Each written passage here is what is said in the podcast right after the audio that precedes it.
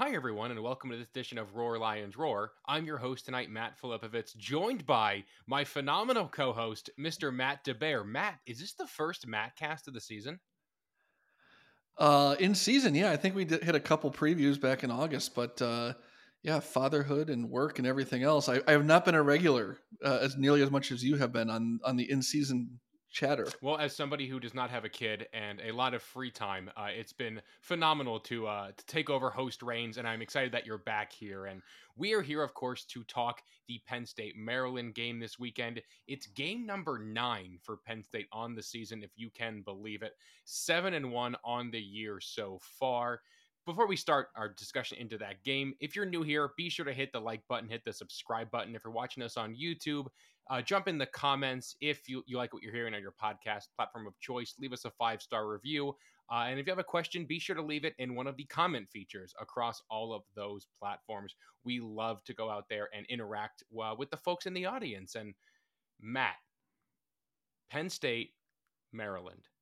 It is a game that has not exactly been even over the past couple years. Maryland did get Penn State in the fake bogus 2020 COVID season but I don't think that this game has really been competitive normally in quite a long time. No, I was I was thinking before we started that I was actually at the game in College Park back in 21 that I don't remember what the final score was. I remember it kind of Maryland kind of hanging around and and obviously did um, Jahan like break Tig Brown making making the big Dotson had the big game. Yeah, yeah. I think he broke, broke a couple program records. Mm-hmm and then Tig Brown gets the pick six late that kind of sealed it. But it never really felt, and maybe this is you know hindsight being twenty twenty thing, but it never really felt like they were in danger that game. And obviously, that was not a great Penn State team. Um, Clifford was dealing with whatever that injury was from the Iowa game, and just you know, it, it was not a great year. But um, you know, even even Penn State's worst teams um, have have really handled Maryland pretty well, and they've played to a large degree, they played pretty well in College Park as well. Um, yeah, and I think that's you know not to to I'm gonna I'm gonna take advantage of the segue here to our next topic, the struggles on the road, and I think that's one thing that they can lean into here a little bit. This is a place where they've had success.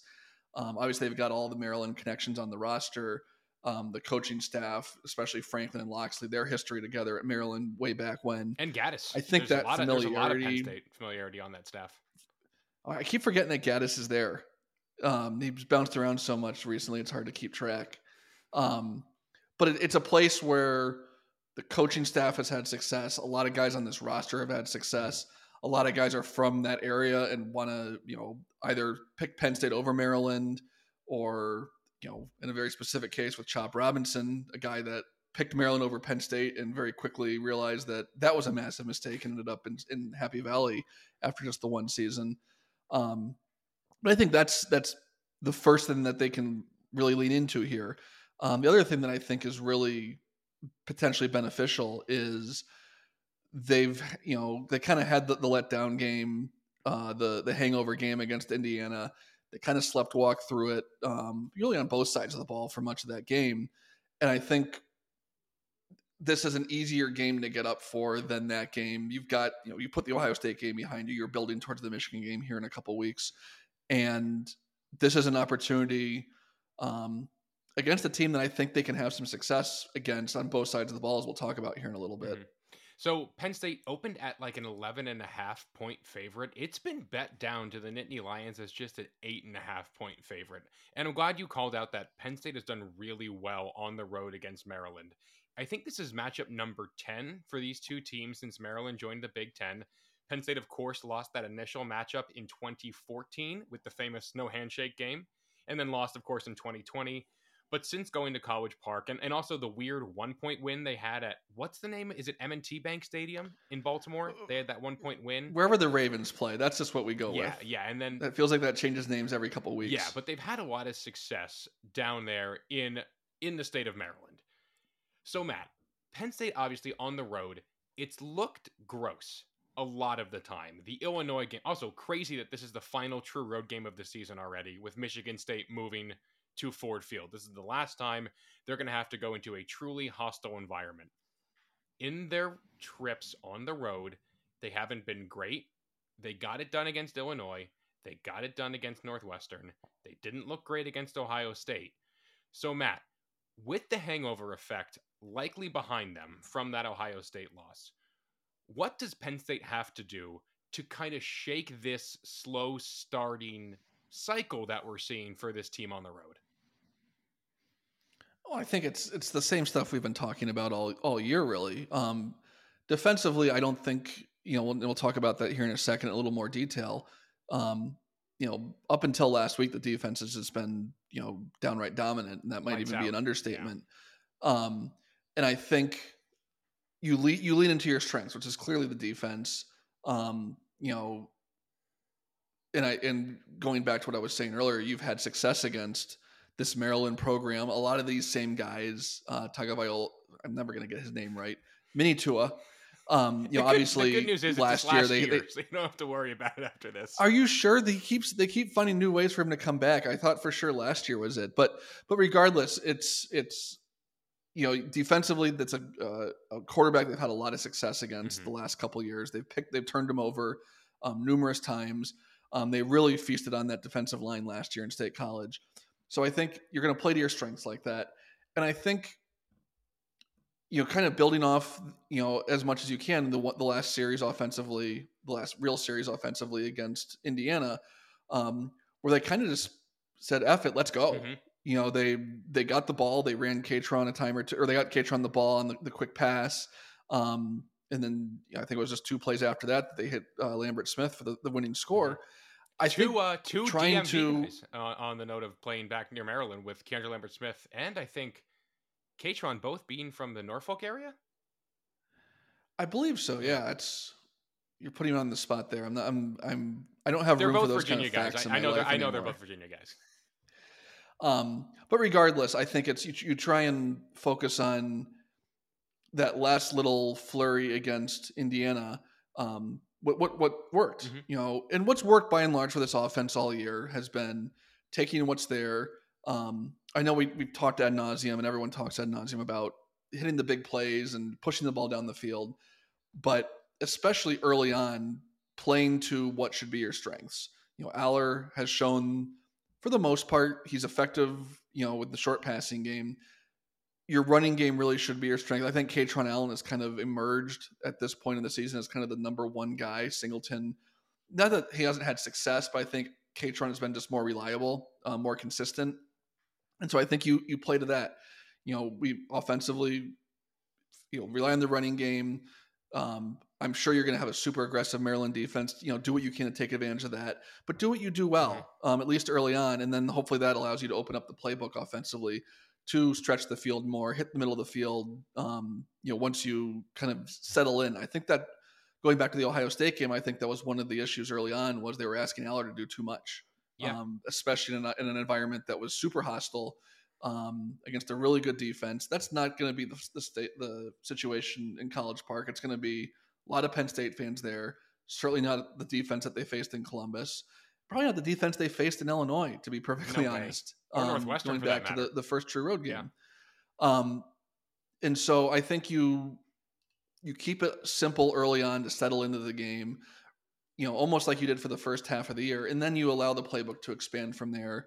Um, hopefully, we see you know the the signs of Allar in the offense taking that next step as far as using more of the field, pushing the ball down the field, opening things up for that running game more, and ultimately building to that that more explosive offense. But um, as much fun as it is, I don't think you want to see them come out and just throw the ball over, you know, 20 yards, 30 yards down the field because they, just- they haven't done that. And I think that sets you up for, um, you know, that slow start that's really plagued them on, in every road game this year. Yeah, and I'm glad you called that out because for me to get past these road struggles, I need to see them have a long, sustained drive to start the game.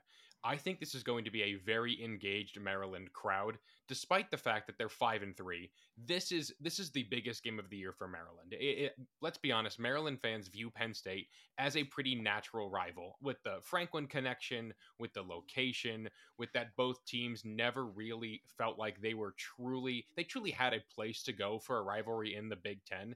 It feels pretty natural. So Kaytron Allen, Nick Singleton, Drew Allar, the tight ends, They need to go out there and orchestrate a long drive, take the crowd out of it, keep the offense or the Maryland offense, excuse me, on the sideline. And if you can get a scoring drive, I think in the first two drives, you're going to be able to unlock the rest of your playbook because your defense is not going to play as bad as it did against Indiana two weeks in a row. That unit is way too good for that to happen again. So if they can get an early lead with a long sustained drive, I feel really good in Penn State's chances to go out there and to control the flow of the game. And that's going to be the most important thing. But Matt, before we go back to talking about the Penn State offense, let's focus in here on the Penn State defense against the Maryland offense. Maryland is, the, I believe, the number three scoring offense in the Big Ten at time of recording, behind only Michigan and Penn State. Maryland, of course, has played only one of the big three so far, which I found pretty surprising. They have Michigan coming up in a little bit. And rushing attack isn't great for the Terps, but their passing game led by Taulia Tagovailoa and a slew of receivers that Penn State would love to have on their roster, if we're being frank, is one of the better ones in the Big Ten. They're currently second in the Big Ten, averaging just over 280 yards per game. Matt, you highlighted how dominant Penn State's defensive line was last year in this game, in what ended up being a 30 to nothing Penn State win in November in Happy Valley. I have never seen an experienced quarterback see ghosts as badly as we saw Taulia Tagovailoa did in that game last year. What does Penn State have to do? The Penn State defense have to do to recreate that. I'm not expecting a shutout. I highly doubt you are too. But what are the key matchups you're hoping to see Penn State go out there and execute well in? Well, it all starts up front, mm-hmm. and that's really where they dominated last year. Um, does, you, does know, this change? We don't know. chop. Yeah, does this change based on chop or no chop? Your opinion on this? No, I, I, don't really don't think it does. I think you know we saw Dani Dennis Sutton really have his you know first true breakout game as a Nittany Lion last mm-hmm. week against Indiana. I think he had six tackles. He had the the strip sack at the end of the game to seal it. Something about um, Indiana was just super active in that game. He had the pick last year in the Indiana game, and now he had the sack fumble uh, this past year. Yeah, and it's so I think um, you know another DMV area kid, um, for the record. Um, but I think regardless of what Chop Robinson's status is, and obviously you want to have him, I think this is a game that um, he, whether he admits it or not, you know, he has circled given um, you know how quickly things went sour for him uh, with the Terps. Um, but if, even if he's not able to go, you've got Dani Dennis Sutton, you've got Adisa Isaac. Um, I mean, it, and over, I don't believe played last week, but not. was um, he was listed as questionable where Robinson was out. So you figure he's close. Um, even Zuriah Fisher, um, who took advantage of the extended time um, and, and, the couple guys out in front of him, um, I thought was really good last week. It all starts with the ends for Penn State. It, you know, it doesn't matter um, if they're short chop or not. Um, that's really has become the engine I think that makes this defense go and allows them to do all the things that they do from a, a coverage perspective, from a blitzing perspective, that sort of thing. I think you know this Maryland offense goes how uh, Taulia goes. Mm-hmm. It's that's just you know he's the straw that stirs the drink, and he, when they got off to that fast start in Columbus um, and, and, had the lead early um, against the Buckeyes, he was really good. That game changed when they when Ohio State kind of figured things out, and that's by far the best defense they've faced this oh, year. Yeah. It's not even remotely close. Um, he threw two picks. He was ended up ended that game twenty one of forty one. Um, his quarterback, I'm looking at right now, his quarterback rating was 89.7, um, by far his lowest mark of the year. Um, he carried the ball 11 times. That's, you know, they don't want him doing that. Um, obviously, there's sacks included in that. Um, the other thing that really jumps out to me as I look at this is Maryland's given up, he's been sacked 14 times. I don't know if they've given up 14 total or not, but um, heck, Northwestern got to him six times in their, fir- in uh, their last game. So clearly, this is an offensive line um, that has struggled to protect their quarterback, especially in their last three games, the three losses, two sacks against Ohio State, three sacks against Illinois, and the six last week in Evanston. Mm-hmm. Um, I think that's that's where it starts and ends. Is you go back to what worked last year, and I don't care how good a quarterback you are. If you don't have time, if you're getting hit, if you're forced to rush things, your fundamentals break down. Um, you rush things, you you for, start forcing plays downfield, and that's really where Penn State's defense feasts is forcing quarterbacks to make mistakes. You saw it probably Illinois is probably the best example. Exactly where I was going to go. Um, yep. Where they, yeah, you know, there were some poor throws, but credit Penn State's defense for creating a lot of those, even if it wasn't in situations where they were directly pressuring them that led to the pick. you get in a quarterback's face. Like I said, that internal clock speeds up for any quarterback in on any level and, and of any talent level. Um, and so whether it's it's the ends, whether it's bringing blitzes, um, you mentioned it earlier. This defense, I don't even want to say struggled last week, but they gave up big plays. And this is a Maryland team that can hit those big plays. And you know that um, you could see it on Manny Diaz's face last week when the, the, the camera cut to him. He didn't. Not that he's a, a, a overly uh, emotional guy on the sidelines, but you could just see him seething. Yeah, you know, just the kind of the calm look in his eyes, not not yelling, not screaming. It's it's like when the parent gets mad, you know, and it doesn't really say anything, but you know that you did something wrong. That was kind of the look you were getting from Manny Diaz. Um, and it's you know, it'd be absolutely shocking to see that two weeks in a row. Um, in a game that I think, not that you're getting up to it for the level of like an Ohio State or a Michigan, but this is a big game. I think it's you know, Penn State's done a generally in James Franklin's tenure here has done a pretty good job at not looking ahead um, to you know in this case the Michigan game the following week.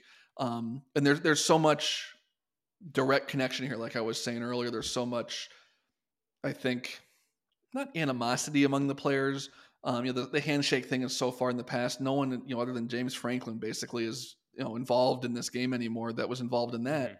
Mm-hmm. Um, but there's you know these so many of these guys know each other. They grew up playing high school ball together um, or against each other. Um, those are the games that you probably don't need as much motivation because you're playing your buddy. Yep. Um, or maybe you're playing the guy that you hated playing in high school and you get another shot at yeah. him.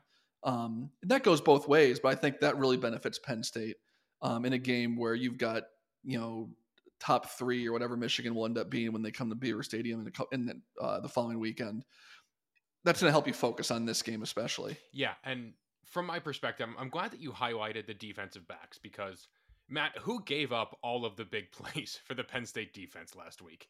It was the defensive backs.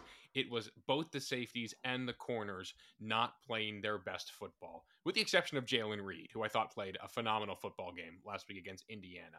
But this feels like a really great bounce back opportunity for a Penn State secondary that has feasted against quarterbacks that can get happy feet. I think the Illinois game is the perfect example of that. Penn State, Kalen King, Johnny Dixon, Daequan Hardy, Cam Miller. That's as good of a foursome at corner as I think Maryland is going to see all season.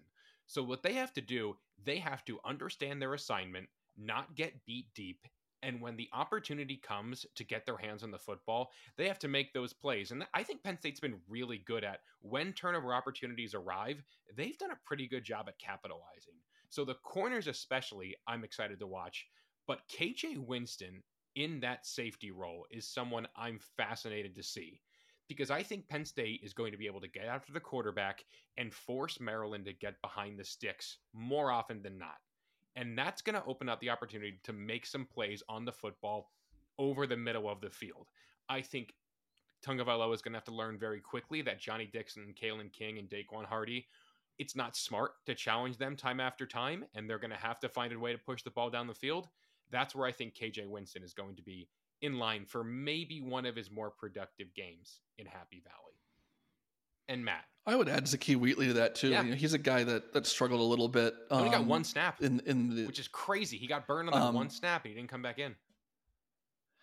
Um, and he's a guy that I think has really feasted on on turnover opportunities. That's was kind of his mo going back to to training camp last mm-hmm. year.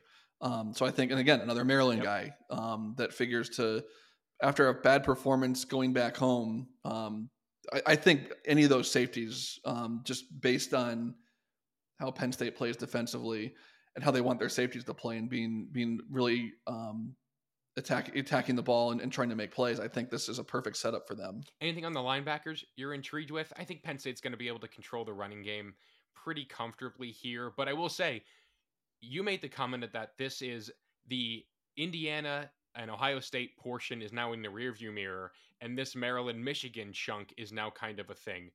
Do you think we can learn anything from this game whether that be on the interior defensive line for Penn State or the linebackers, that's going to make you feel better about slowing down Michigan. Not to overlook anything, but I think we're thinking of things that happened against Indiana were hangovers from Ohio State. Could there be anything against Maryland that we can carry over into Michigan? I don't think so. I think you know we we saw Penn State held, held up pretty well against the run most of the day against Ohio mm-hmm. State, mm-hmm. um, and I think more than anything the, the, the offensive differences between what Michigan wants to do and what Maryland wants to do um, are just so different. Where it's you know the, the, way Maryland wants to run the ball is totally different than than the way Michigan wants to run the ball. Um, you know the way uh, Maryland plays their quarterback is totally different than, than what Michigan asks JJ McCarthy to yep. do. Um, I'm just looking right now, you know, I'm taking uh, Taulia's uh, rushes out of the picture. Um, they've only had their running backs carry the ball um, probably about 200 times, less than 200 times through eight games, um, whereas they've thrown the ball over 300 times. So that and that's what Maryland wants to do. Maryland wants to throw the ball. That's where their their best offensive players, not to, to discount Roman Hemby mm-hmm. or Colby McDonald, they're two primary backs. Um, Littleton as well. I mean, th- those three have all kind of had equal numbers of carries, um, similar amounts of success. But Michigan, but the Maryland offense goes as the quarterback goes goes as Jeshaun Jones, Kaden Prather, Tai Felton, those three guys. Um, that's where they want to hit their big plays. That's who they want to get the ball to, um, and that's what you have to disrupt defensively. Matt, did it snow by you this past week? It snowed a little bit during trick or treat on, on Halloween night, and we woke up to a little bit of a dusting. I was the next day. I was over on the the, the west side of Michigan, over on the Lake Michigan shore, and there had to be eight or nine inches of snow on the ground where I was. I I was very sad to see snow falling on Halloween. That's the nature of living in the Midwest. Um, and but I was one. There was one thing, Matt, that gave me comfort. It's that it was time for me to put away my T-shirts and break out my crew necks from our friends at homefieldapparel.com. If you don't know about Homefield, what are you doing? They are the podcast sponsor and they've been so for almost a year and a half by now. They make some of the coolest t shirts, sweatshirts, crew necks, hoodies, hats, joggers, you name it, they have it. And they have an awesome Penn State collection on their website, homefieldapparel.com. And our listeners can get 15% off their first order with promo code RLR23, all one word, that's RLR23. They don't just have Penn State, the holidays are coming up. If you have a Michigan, a Michigan State fan, a Slippery Rock alum, they have all these kind of schools in their repertoire and they are always adding more. And again, our listeners can get 15% off their first order with promo code RLR23. Thank you to Homefield for sponsoring us. And Matt, Penn State's offense. This is the, maybe the first time I've jumped on this this lovely microphone, and I have no idea the way the game is going to play out for Penn State offensively. I have two routes I think it can go. Let's take the Maryland defense out of the equation for a little bit, just to kick things off. What do you have to see from this Penn State offense this week to start to feel better about the way this season is heading? I think just a little bit more consistency. Mm-hmm. Um, you know, taking the Ohio State game out of it for a minute, just because I think that's, um, you know, one, it's the best defense they've they've faced by far, and two, so much went wrong. Um, I haven't had a chance to to um, come on the podcast since that game, um, but you know, they couldn't block. They, could they couldn't get open. When they could get open, the quarterback couldn't get them the ball. They were dropping it. Um, you know, the running backs, you know, weren't hitting the hole consistently was just one of those games where where everything that could go wrong did go wrong, and it kind of to some degree is hard to take a lot from it in that in that scenario. Um, but I think what's that I kind of alluded to it earlier. What's really plagued them in these road games offensively is just inconsistency. Um, I go back to the Illinois game, and you know they had they were moving the ball on a couple of occasions, but then they'd have a bad a bad penalty, mm-hmm. or they'd have a bad an inopportune drop, um, and it kind of you know um, ground those drives to a halt. Saw the same thing against um, against Northwestern. Um, they just are out, were out of sorts and, and have been out of sorts, and I think that's that has been really kind of in the offensive story for the for eight games now. Mm-hmm. Um, and not to again not to bang the um, bang the drum to death and, and break it here, but you know the the the, the big play thing is such an, an overarching theme now of of the season to this point in the last month of the year here now. Um, but like I was saying earlier, they, they, they do certain things really well, mm-hmm.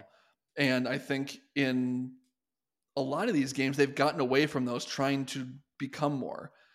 And especially early, like I was saying earlier, saying earlier on in the podcast, go to your bread and butter. Mm-hmm. Go to the things that you know Drew can do. Give him the easy throw. I know we were harping on that in the Slack during the Ohio State game, as they were they put too much on his shoulder. They were asking him to make too many mm-hmm. plays mm-hmm. um, early on, and I think that kind of led to a little bit of the unraveling and the game speeding up, and you know things went from worse to to awful uh, very quickly. Um, I just think this offense is lacking in identity. It's you know they want to be explosive, but do they have the personnel to be consistently explosive?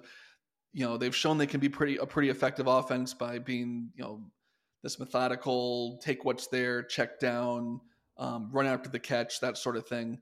Um, you know they're, they're not a, they're not a great screen offense, but we keep seeing them try to run it. Um, yeah. Try to f- find you know at, at nine or eight weeks, eight games into the ninth game here into the season you should have a pretty good feel for what works and what doesn't, mm-hmm. Um, what you do well, what you don't do well. Hammer those things that you do do well. Um, and you're you're facing a Maryland defense that's okay. It's not great, it's, not terrible. It's bad against the pass. It is. It is not. It's 12th in the Big Ten against the pass. Um, and so, and I think with what Penn State showed flashes of against Illinois or against Indiana, what we've seen flashes of all year is the ability to exploit that. But I think don't ask don't ask Drew Allar, don't ask your receivers, don't ask your offense as a whole to do things that they haven't been successful with. You know, figure out what you do well and tailor that to how you can exploit Maryland's pass defense, for example. Um, I, I'm fascinated to see this because I, I think, you know, Maryland's rush defense, as I'm looking at here, it seems like it's pretty effective. You know, just over 109 yards, just over 109 yards per game um, on average. Um, and Maryland's not. You know Maryland's they're going to do what everyone sack team either, so it's not like those are bumped down a little bit by this elite pass rush. Um, so I I think, you know, do enough to to to open up the running game, um, but go go back to what your passing game does well. Go back to what your receivers have shown they can do. They're not getting open consistently downfield. Then don't ask them to. You know, the, the, slant routes, the crossing routes. Get the ball in, in Keandre in Smith's hands. He's shown he can, you know, make some plays with the ball in his hand after the mm-hmm. catch. Mm-hmm. Um, I, I just want to see them feel like they have some sort of plan where it really hasn't felt like that for long stretches this year by just kind of throwing a bunch of stuff at the wall to see what will work. So for me, what what I need to see is I think James Franklin said in some press conference something this week where you get about eight shot plays per game. Those are the realistic ones where you can just say, dial it up and let's take it. If there's eight of them, I need Penn State to have at least a 15 yard gain on three of them for me to say, we are taking steps. Part of me, I, I don't know. I was talking about this with a friend a couple days ago. We point to one moment in 2016 as the moment where the entire season offense course of the program turned around. Matt, do you remember what it was? I don't. Irvin, I feel like I should Irvin Charles.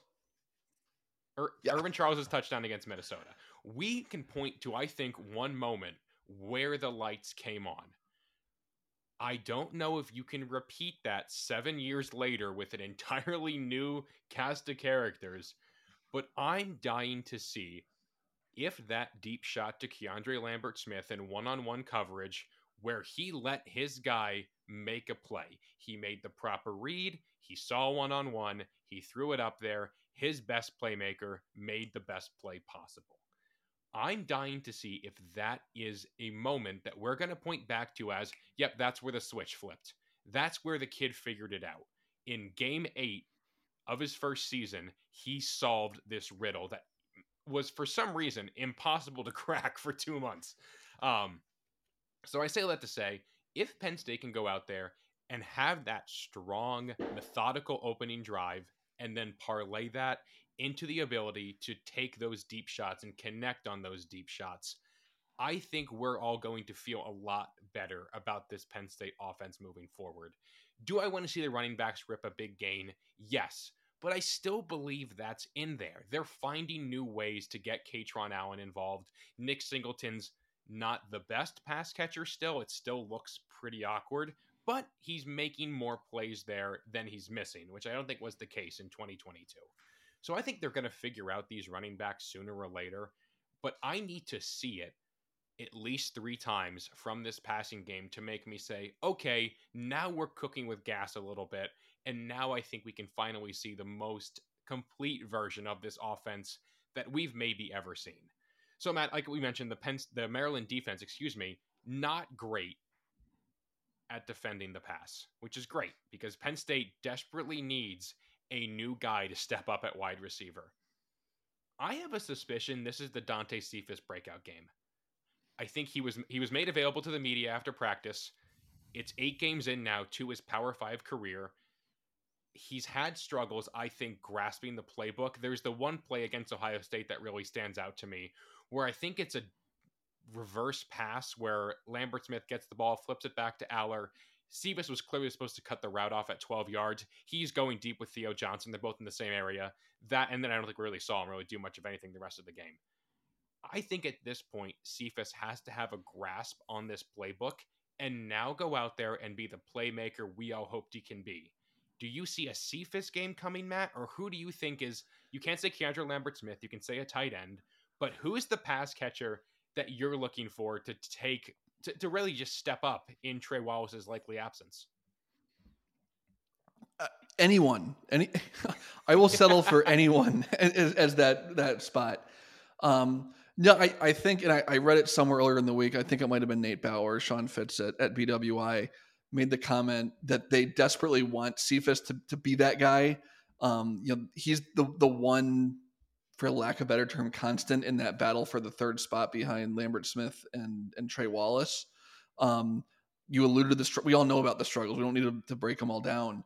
Um, but they they clearly want him to be that guy. He's what's reading between the lines of how you know, Franklin's been asked about this, the wide receiver play every way imaginable. And, and I think there's there's some information you can take from how he's responded that it's it's not just what we see on Saturdays. It's not, you know, it's not even what we see in isolated moments on Saturdays. It might be things on Saturdays that we don't that we don't catch. You know, like you mentioned, a guy runs the wrong route. You're not going to pick that up on TV. A guy misses a block. You may not see that on TV. Mm-hmm. But then he's mentioned it a bunch of times too. It's you see it, what they do in practice. You know, are mm-hmm. they making those same mistakes in practice? Are they, you know, off the field? It, this, it's a, a, whole picture thing here, and I think you know you've got you know guys that do two of those three things, but the third one is a major issue. Um, you have guys that do all three, but they don't do all three all the time. Mm-hmm. Um, and so Cephas is you know was brought in to be that guy. Um, you know, we've talked about it since since the spring that um, you know and, and this wasn't a guy that they you know they reached on. It was a guy that a bunch of programs yeah, every, had major interest in. Everybody wanted Dante Cephas. Um, and for just you know a, variety of reasons, it hasn't quite clicked yet. Um, I think if if you had to if you put me on the spot and told me I had to pick someone, he would be the guy. Yep. Um, I keep waiting for kind of the, the light for Kaden Saunders to go on a little bit. Um, he, he made obviously the the play late against Ohio State to score um, back in his hometown um, you know, that's he's the guy that gets talked about a lot, I think, because of the recruiting pedigree and and the the expectations that he had coming in. Um, it's also easy to forget too that he's you know just in his second year in the program, his first year really playing any significant time. Um, and sometimes that that learning curve is just longer for guys. He's working with a new wide receiver coach this year, not the guy that recruited him. Um, you know, we saw a bunch of Liam Clifford early in the year. He made the big catch down the sideline against Illinois that kind of provided a little bit of a spark. Mm-hmm he's kind of disappeared, and he was kind of the guy that was never going to bl- you know blow you away with the speed or the athleticism, but was going to get open and catch the ball. Um, but you've seen him kind of fade to the background mm-hmm. now. Um, you know, Omari Evans was a guy a year ago that we saw do that, and he's basically been MIA all season. We've barely seen him other than, than mop up time. Um, Malik McClain had the great start to the year, and then the, the couple costly drops against Illinois, and he's kind of um, fallen out of the rotation until recently. Um, you know, due to the injuries, he's getting back in there a little bit. Um, I, I think though that I keep going back to Theo Johnson, and I think we kind of saw flashes of it last week against um, Indiana, getting him down the seam. um, that, for the that touchdown pass. ball was Allar awesome. looking That was such a fun play that you saw it coming a mile away. Seeing him in one on one against a guy like forty pounds lighter, you're giving the ball to Theo every time. Well, and I think too, Allar recognizing it and and and no, he didn't have you know he wasn't wide open, but he put it up in like we did on the Lambert Smith Mhm. play. Let your guy go get the ball. Mhm. Um, I think with Maryland's pa- struggles in pass defense, the way they're going to focus on the run, use Theo Johnson to do what he does best. He's not he's not a blocking tight end. He's he's more Mike Gesicki than Pat Freiermuth to to make a really lazy analogy. Um, so you know, play to those strengths. Get him downfield. Get him one on one against linebackers. He's he's taller, faster, and stronger than. Mhm. Um, I, I I really think there's an opportunity for that because you're going to see a Maryland defense. I feel like everyone's done to Penn State this year for the most part. Be super aggressive against the run. You know, commit guys to to the run. Take away what what everyone knows Penn State wants to do with those two great backs. That's going to create it's going to create one on one opportunities for everyone. But I think the best spot to take advantage of that is is with Penn State's athletic advantage at tight end. Tyler Warren, first overall pick, I think is not being talked about nearly enough here. I wanted to leave you the opening to to sing your guys' praises. Well, well, my pick for the guy who's going to step up is going to be Dante Cephas. Uh, I really, I actually didn't really think about this until you just rattled off all those names of guys who didn't play. Kaden Saunders, I think, can be a security blanket. I think Liam Clifford was a security blanket. I do wonder if part of the staff's decision to go pretty much entirely Keandre Lambert Smith, Dante Cephas, and Malik McClain was kind of forcing Drew Allar to get out of his comfort zone and actually look to make those big plays. And I do wonder if we see a bit of a shift now in the other direction this week, where Liam Clifford comes back in to move the chains. You know, you leave Cephas on to take those shots when they come. Malik McClain, I think, can be a big play guy when he catches the football. I do wonder how that's going to shake out. But Tyler Warren has been, I think, the biggest constant for the Penn State offense all season long. He's the first overall pick, people forget. And he has just done such a phenomenal job of being that reliable target for Drew Allar. That's not a check down. Very rarely is Tyler Warren the check down. A lot of the time, he's existing six, seven yards down the field, and Allar has a very strong arm to make the throw no matter where he is in the pocket. And Warren's has, I think, the best ball skills on the team. So I think Warren's going to be really heavily involved in the intermediate passing game. And again, I really think they're going to try to connect on more than a couple of deep shots in this game. And once the safeties creep back a little bit, that's when Theo Johnson and Tyler Warren can start to feast in that intermediate middle of the field range. So, Matt, we'll get into predictions, but when we're doing our recap podcast, we will be saying Penn State won this game if if they force turnover, I guess go back to the recipe that was really successful for the first half of the year. Mhm. And I'm not saying that doesn't mean you you don't take shots down the field, you don't try and hit the big plays, but you turn the ball over, give your offense short fields.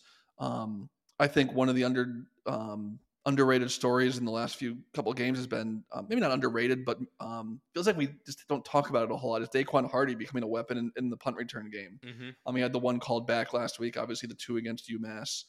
Um, I th- you know special teams give your offense an easier day. You know you don't want long fields. You don't want them backed up um, where both I think mentally and the way they call the game they they get more cautious. Mm-hmm. Put them in positions where you're more comfortable being aggressive. You get the ball in the short field okay, we're going to take a shot because we got the ball at, at, at, our, at our own 40 instead of our own 25. Mhm. We can take that shot in first down. We can take that shot in second and long. Yeah. Um, but but take the pressure off of the offense, and that's that's been their recipe all year. That's they're going to be their recipe the rest of this year. The strength of this team is undoubtedly on the defense, especially rushing the passer. Penn State wins the game if they get back to that recipe. You know, force mistakes, give your offense short fields, um, make the game easier for your offense, um, and, and really ultimately build their confidence. For me, Penn State wins this game if Drew Aller hits 225 passing yards. I think that's kind of that feels like a lot considering the performances we've seen over the past couple years. But I think that means that Penn State is running the offense the way they want to run it. I think it means that the passing lanes are open, but they're not trailing to where they have to air it out nonstop. I think that's the sweet spot. So then, Matt, Penn State loses this game if if they don't force those turnovers, if what we saw last week is, you know, a chink in the armor, if you will, of, you know, Indiana, for lack of a better term, cracking the code on on you know scheming open big plays, mm-hmm. um, and and the offense kind of stays stuck in this neutral, you know, not really doing, not really knowing what they want to do. Mm-hmm. Um, you know, the passing game is inconsistent leads to the running game getting bottled up because there's just not space. Um, and and you know, I don't want to say making mistakes because we this offense really hasn't made mistakes. It just hasn't been very effective. It just hasn't gotten a second gear um, yet. Yeah. Um. So I I think it's a continuation of what you saw against Indiana for three quarters. Mm-hmm. Um.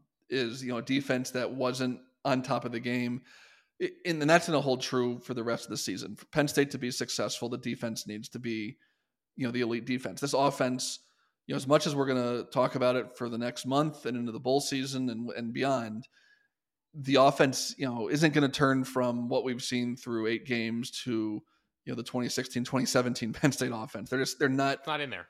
You know, you you, you are what you are at this point to some degree. Yep. And and yes, you can take steps, you can show improvement, but this Penn State offense is what it is at this point you know, you want to see Drew Allar take steps. You want to see you know, the running backs find their legs again. You want to see that wide receiver emerge, but you're not going to go from you're not going to pull the 180 from what they've been. Um, but they need to be better. They need to rediscover that consistency that they've shown um, at times.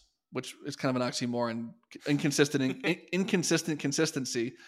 But they they've had these stretches where for three or four drives things kind of click. Yep. You know, Allar's on point you know it opens up the running game. They you know they they're converting third downs. They're that's the big you know, one. Staying I, ahead that, of the chains. That was a buzzword, converting third downs. It's it's just all those things that they did very well, even if it was frustrating at times because they weren't hitting those chunk plays. But it was successful. You know, mm-hmm. they beat you know at the time a decent Iowa team, at least defensively. Um, they you know, scored 31 points that way. Mm-hmm. Um, and they wore them down. They ground them down. Their defense, you know, held them, you know, that's an extreme example, but the defense was absolutely dominant in, you know, forcing turnovers, getting them the ball back in, in advantageous positions. That's the recipe for this team. And that recipe should be good enough to beat Maryland. We'll talk about what that means against Michigan in a week, yeah. but um, that's really what it is for me is is get back to what worked for you um, and use that to help evolve this offense as much as you can in the season. The, the big steps, you know, that we all you know talked about. We'll talk about a lot during the offseason. That's when this, those big leaps are going to happen for me. Um, you're you're not going to all of a sudden see Drew Allar go from what we've seen to what we saw Trace McSorley doing six seven years ago. That just doesn't happen in in season. Mm-hmm. Um, it's hard to take those steps. You're prepping for the next week. You're rehabbing injuries um, you've got classes you know just you don't have the time the energy or or the the ability to take you know those those massive steps developmentally especially for a young quarterback like Allar. yeah. um so so don't force it any more than you need to and and get back to what what's worked for me, mine is if Maryland hits five explosive plays. That's the big thing here. Again, teams very rarely can get these long sustained drives against Penn State, but the key to beating Penn State is to have your skill players make more plays than Penn State's defensive backs. It happened against Indiana. I don't feel like it's going to happen two weeks in a row, but Maryland has dangerous weapons and as dangerous as I think anybody on this schedule not named Ohio State. So that's going to be the big thing for me. It's going to be Penn State bouncing back, keeping guys in front of them, being assignment sound. And if they do that, I think Penn State gets out with a win. So, Matt, I've gone back and forth on how I want to view this game. Part of me can see a Penn State that fully starts to click after that Lambert Smith touchdown. And I would love to predict another massive blowout against Maryland. I'm I just don't see it happening. I will say it's nice that Penn State can kind of sleepwalk a lot of the time and still put up 30 points, it feels like. I think they can do that against this Maryland defense. So I have Penn State 31, Maryland 16. And I think it feels very close for a long time.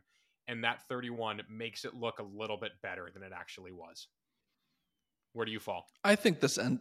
I think this ends up looking a lot like the 2021 game in a lot of ways, um, where it was kind of it. Maryland hung around, but it never felt like Penn State was really in a lot of trouble. Um, Maryland's got too many good offensive weapons to predict that we're going to see what we saw last year in Happy Valley. Mm-hmm. You know, the the shutout. I but I do think that they force a couple interceptions. Um, they they limit those big plays. That they're they're talented enough up front to I think neutral and, and certainly talented enough in the secondary. But I think it's that that pressure up front that really um, is the mm-hmm. difference in, in getting it to Tagovailoa and forcing mistakes. Um, Maryland's going to hit plays. They, have got enough good players do. to do that. Yep. You're not going to get to the quarterback all the time. Um, but I don't think, to your point, they, they they hit enough. And I think those turnovers, maybe a big special teams play, um, are kind of the difference in the game. So I, I would say something like, you know, 34 20, 34, you know, 24, something like that. Um, again, where where maybe the the score is tight for a time and Penn State, you know, gets a late score to make it look better. Um, but I I don't feel like you're gonna it's gonna feel like Penn State's threatened. Kind of like the Indiana game last week where um, yeah, the Indiana hit the big plays, but that was really all they did. Could not do that um, again. For... I, I thought Penn State was very threatened last week. In the Slack, I was having a little bit of a meltdown.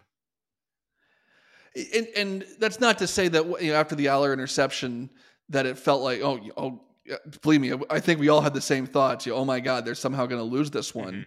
Mm-hmm. Um, but I think I don't know. It it just always felt like Penn State was going to make a play, and there was that saying. stretch yeah. and when they pulled up when they went up by ten, where it's like okay, you know they're they're not going to win this by thirty or whatever the spread was, but this this it felt comfortable for a while until you know the couple mistakes again. Yep and I I think that's kind of how this plays out. Mm-hmm. You know, maybe it's you know, you know, 21-17 going into the the fourth quarter. You know, Penn State has the lead. Maybe Maryland has the ball and is driving. Mm-hmm. Um, we just we haven't seen for the last two years in, in real football, not the the the weird 2020 COVID season.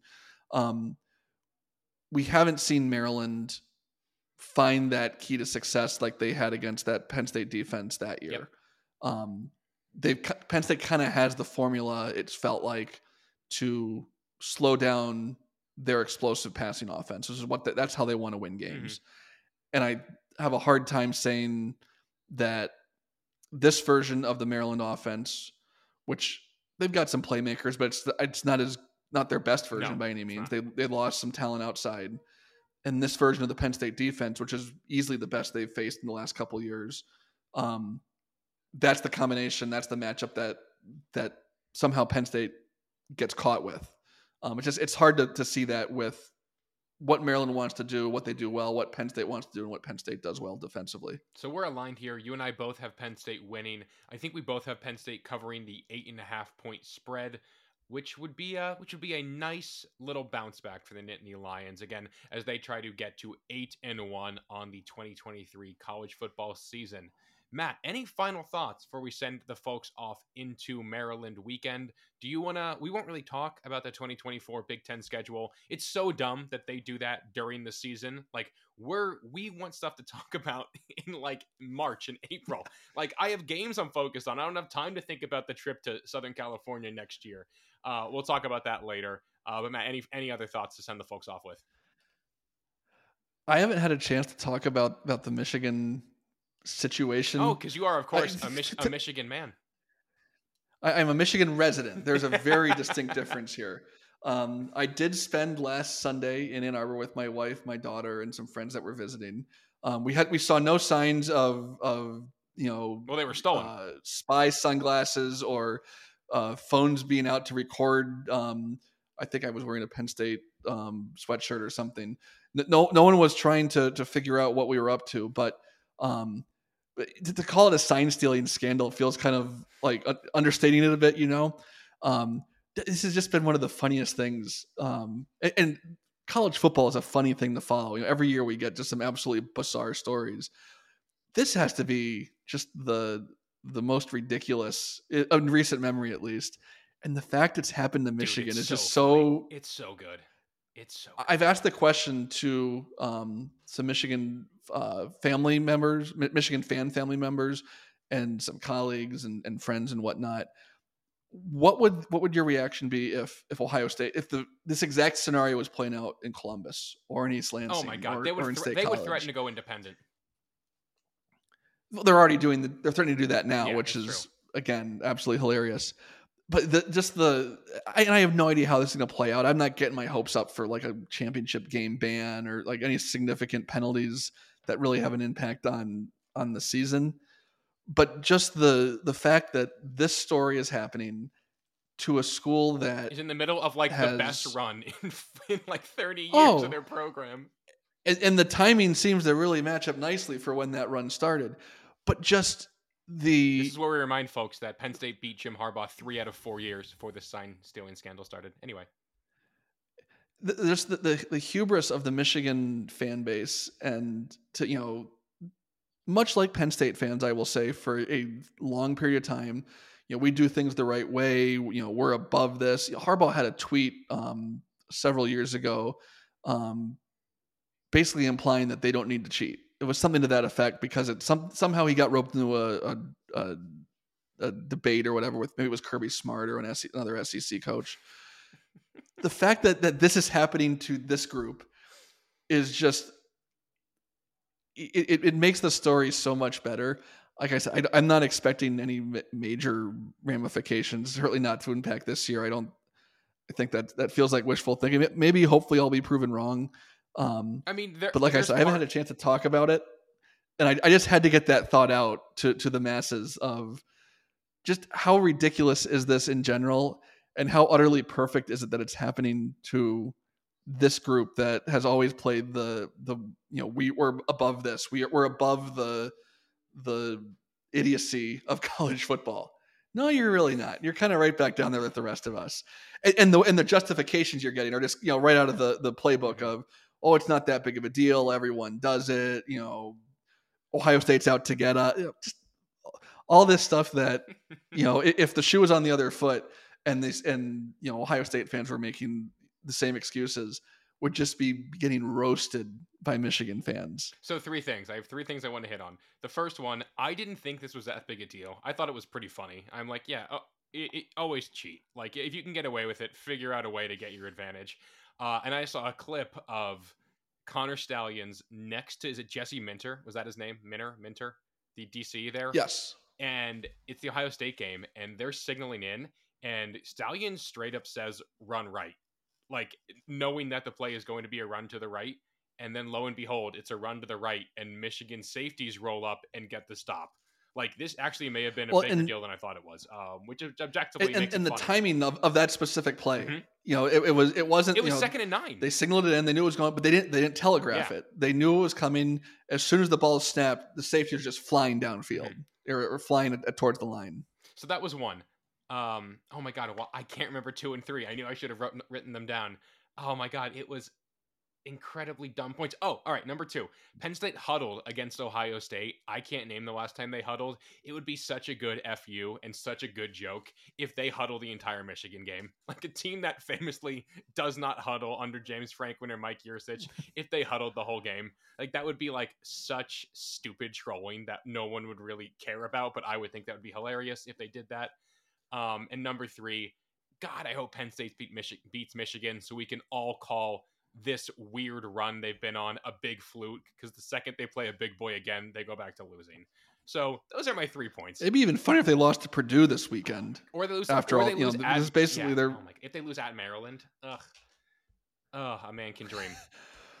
a man can dream. it's it, it is certainly wishful thinking they're, they're certainly a talented team but um, as bill has pointed out um, to us you know off the podcast that Um, regardless of how this ultimately plays out and what penalties do or don't get handed down over time for the rest of eternity we can you know hey you cheated what, what what's your argument that, that's the thing They- they're they haven't even denied that this has happened yeah, like you can't deny it. there's video evidence you've got 13 other big 10 schools that have provided not evidence denying got, it. The, the line is that oh Harbaugh didn't know. It's not even denying it. Like, yeah, we cheated, but you know, the the Okay. yeah, but Harbaugh didn't. E- even if he didn't, and even taking the the he should know it's his program. He gets paid a lot of money to know what's going on in his program. Even taking that all out of it, okay, he didn't know. Your defensive coordinator sure as heck did. hmm Jay Harbaugh seems to be really actively involved in this. You know, he sure did. Okay, Harbaugh didn't cheat. Everyone else did. Yeah. The guys calling your plays did. Yeah. It's it's insane. Uh, and I can't wait to make a lot of jokes about it next week. But we cannot look ahead, Matt. We have to focus on going 1 0 this week first. And that starts with Penn State beating Maryland in a 3:30 Eastern kick on Fox. Again, both Matt and I, both members of the Matt cast, picking Penn State to win and to cover what is now an eight and a half point spread. Uh, and we'll just do the outro right here and now. So thank you so much for listening to this edition of Roar Lions Roar. If you like what you heard, be sure to hit subscribe on your podcast platform of choice. If you're watching on YouTube, hit that like button, jump in the comments. If you're a Maryland fan and you're watching, looking for things to get mad about, uh, let us know where you think we're wrong. Um, and we'd be happy to discuss. It's always a fun time down in the YouTube comments. Uh, thank you as always to our, our partners at homefieldapparel.com. Again, it's 15% off your first order with promo code RLR23. Be sure to follow us over there on Twitter at RLRblog. And for my co host, Matt DeBear, I'm Matt Flipovitz. Take care, everyone, and go state.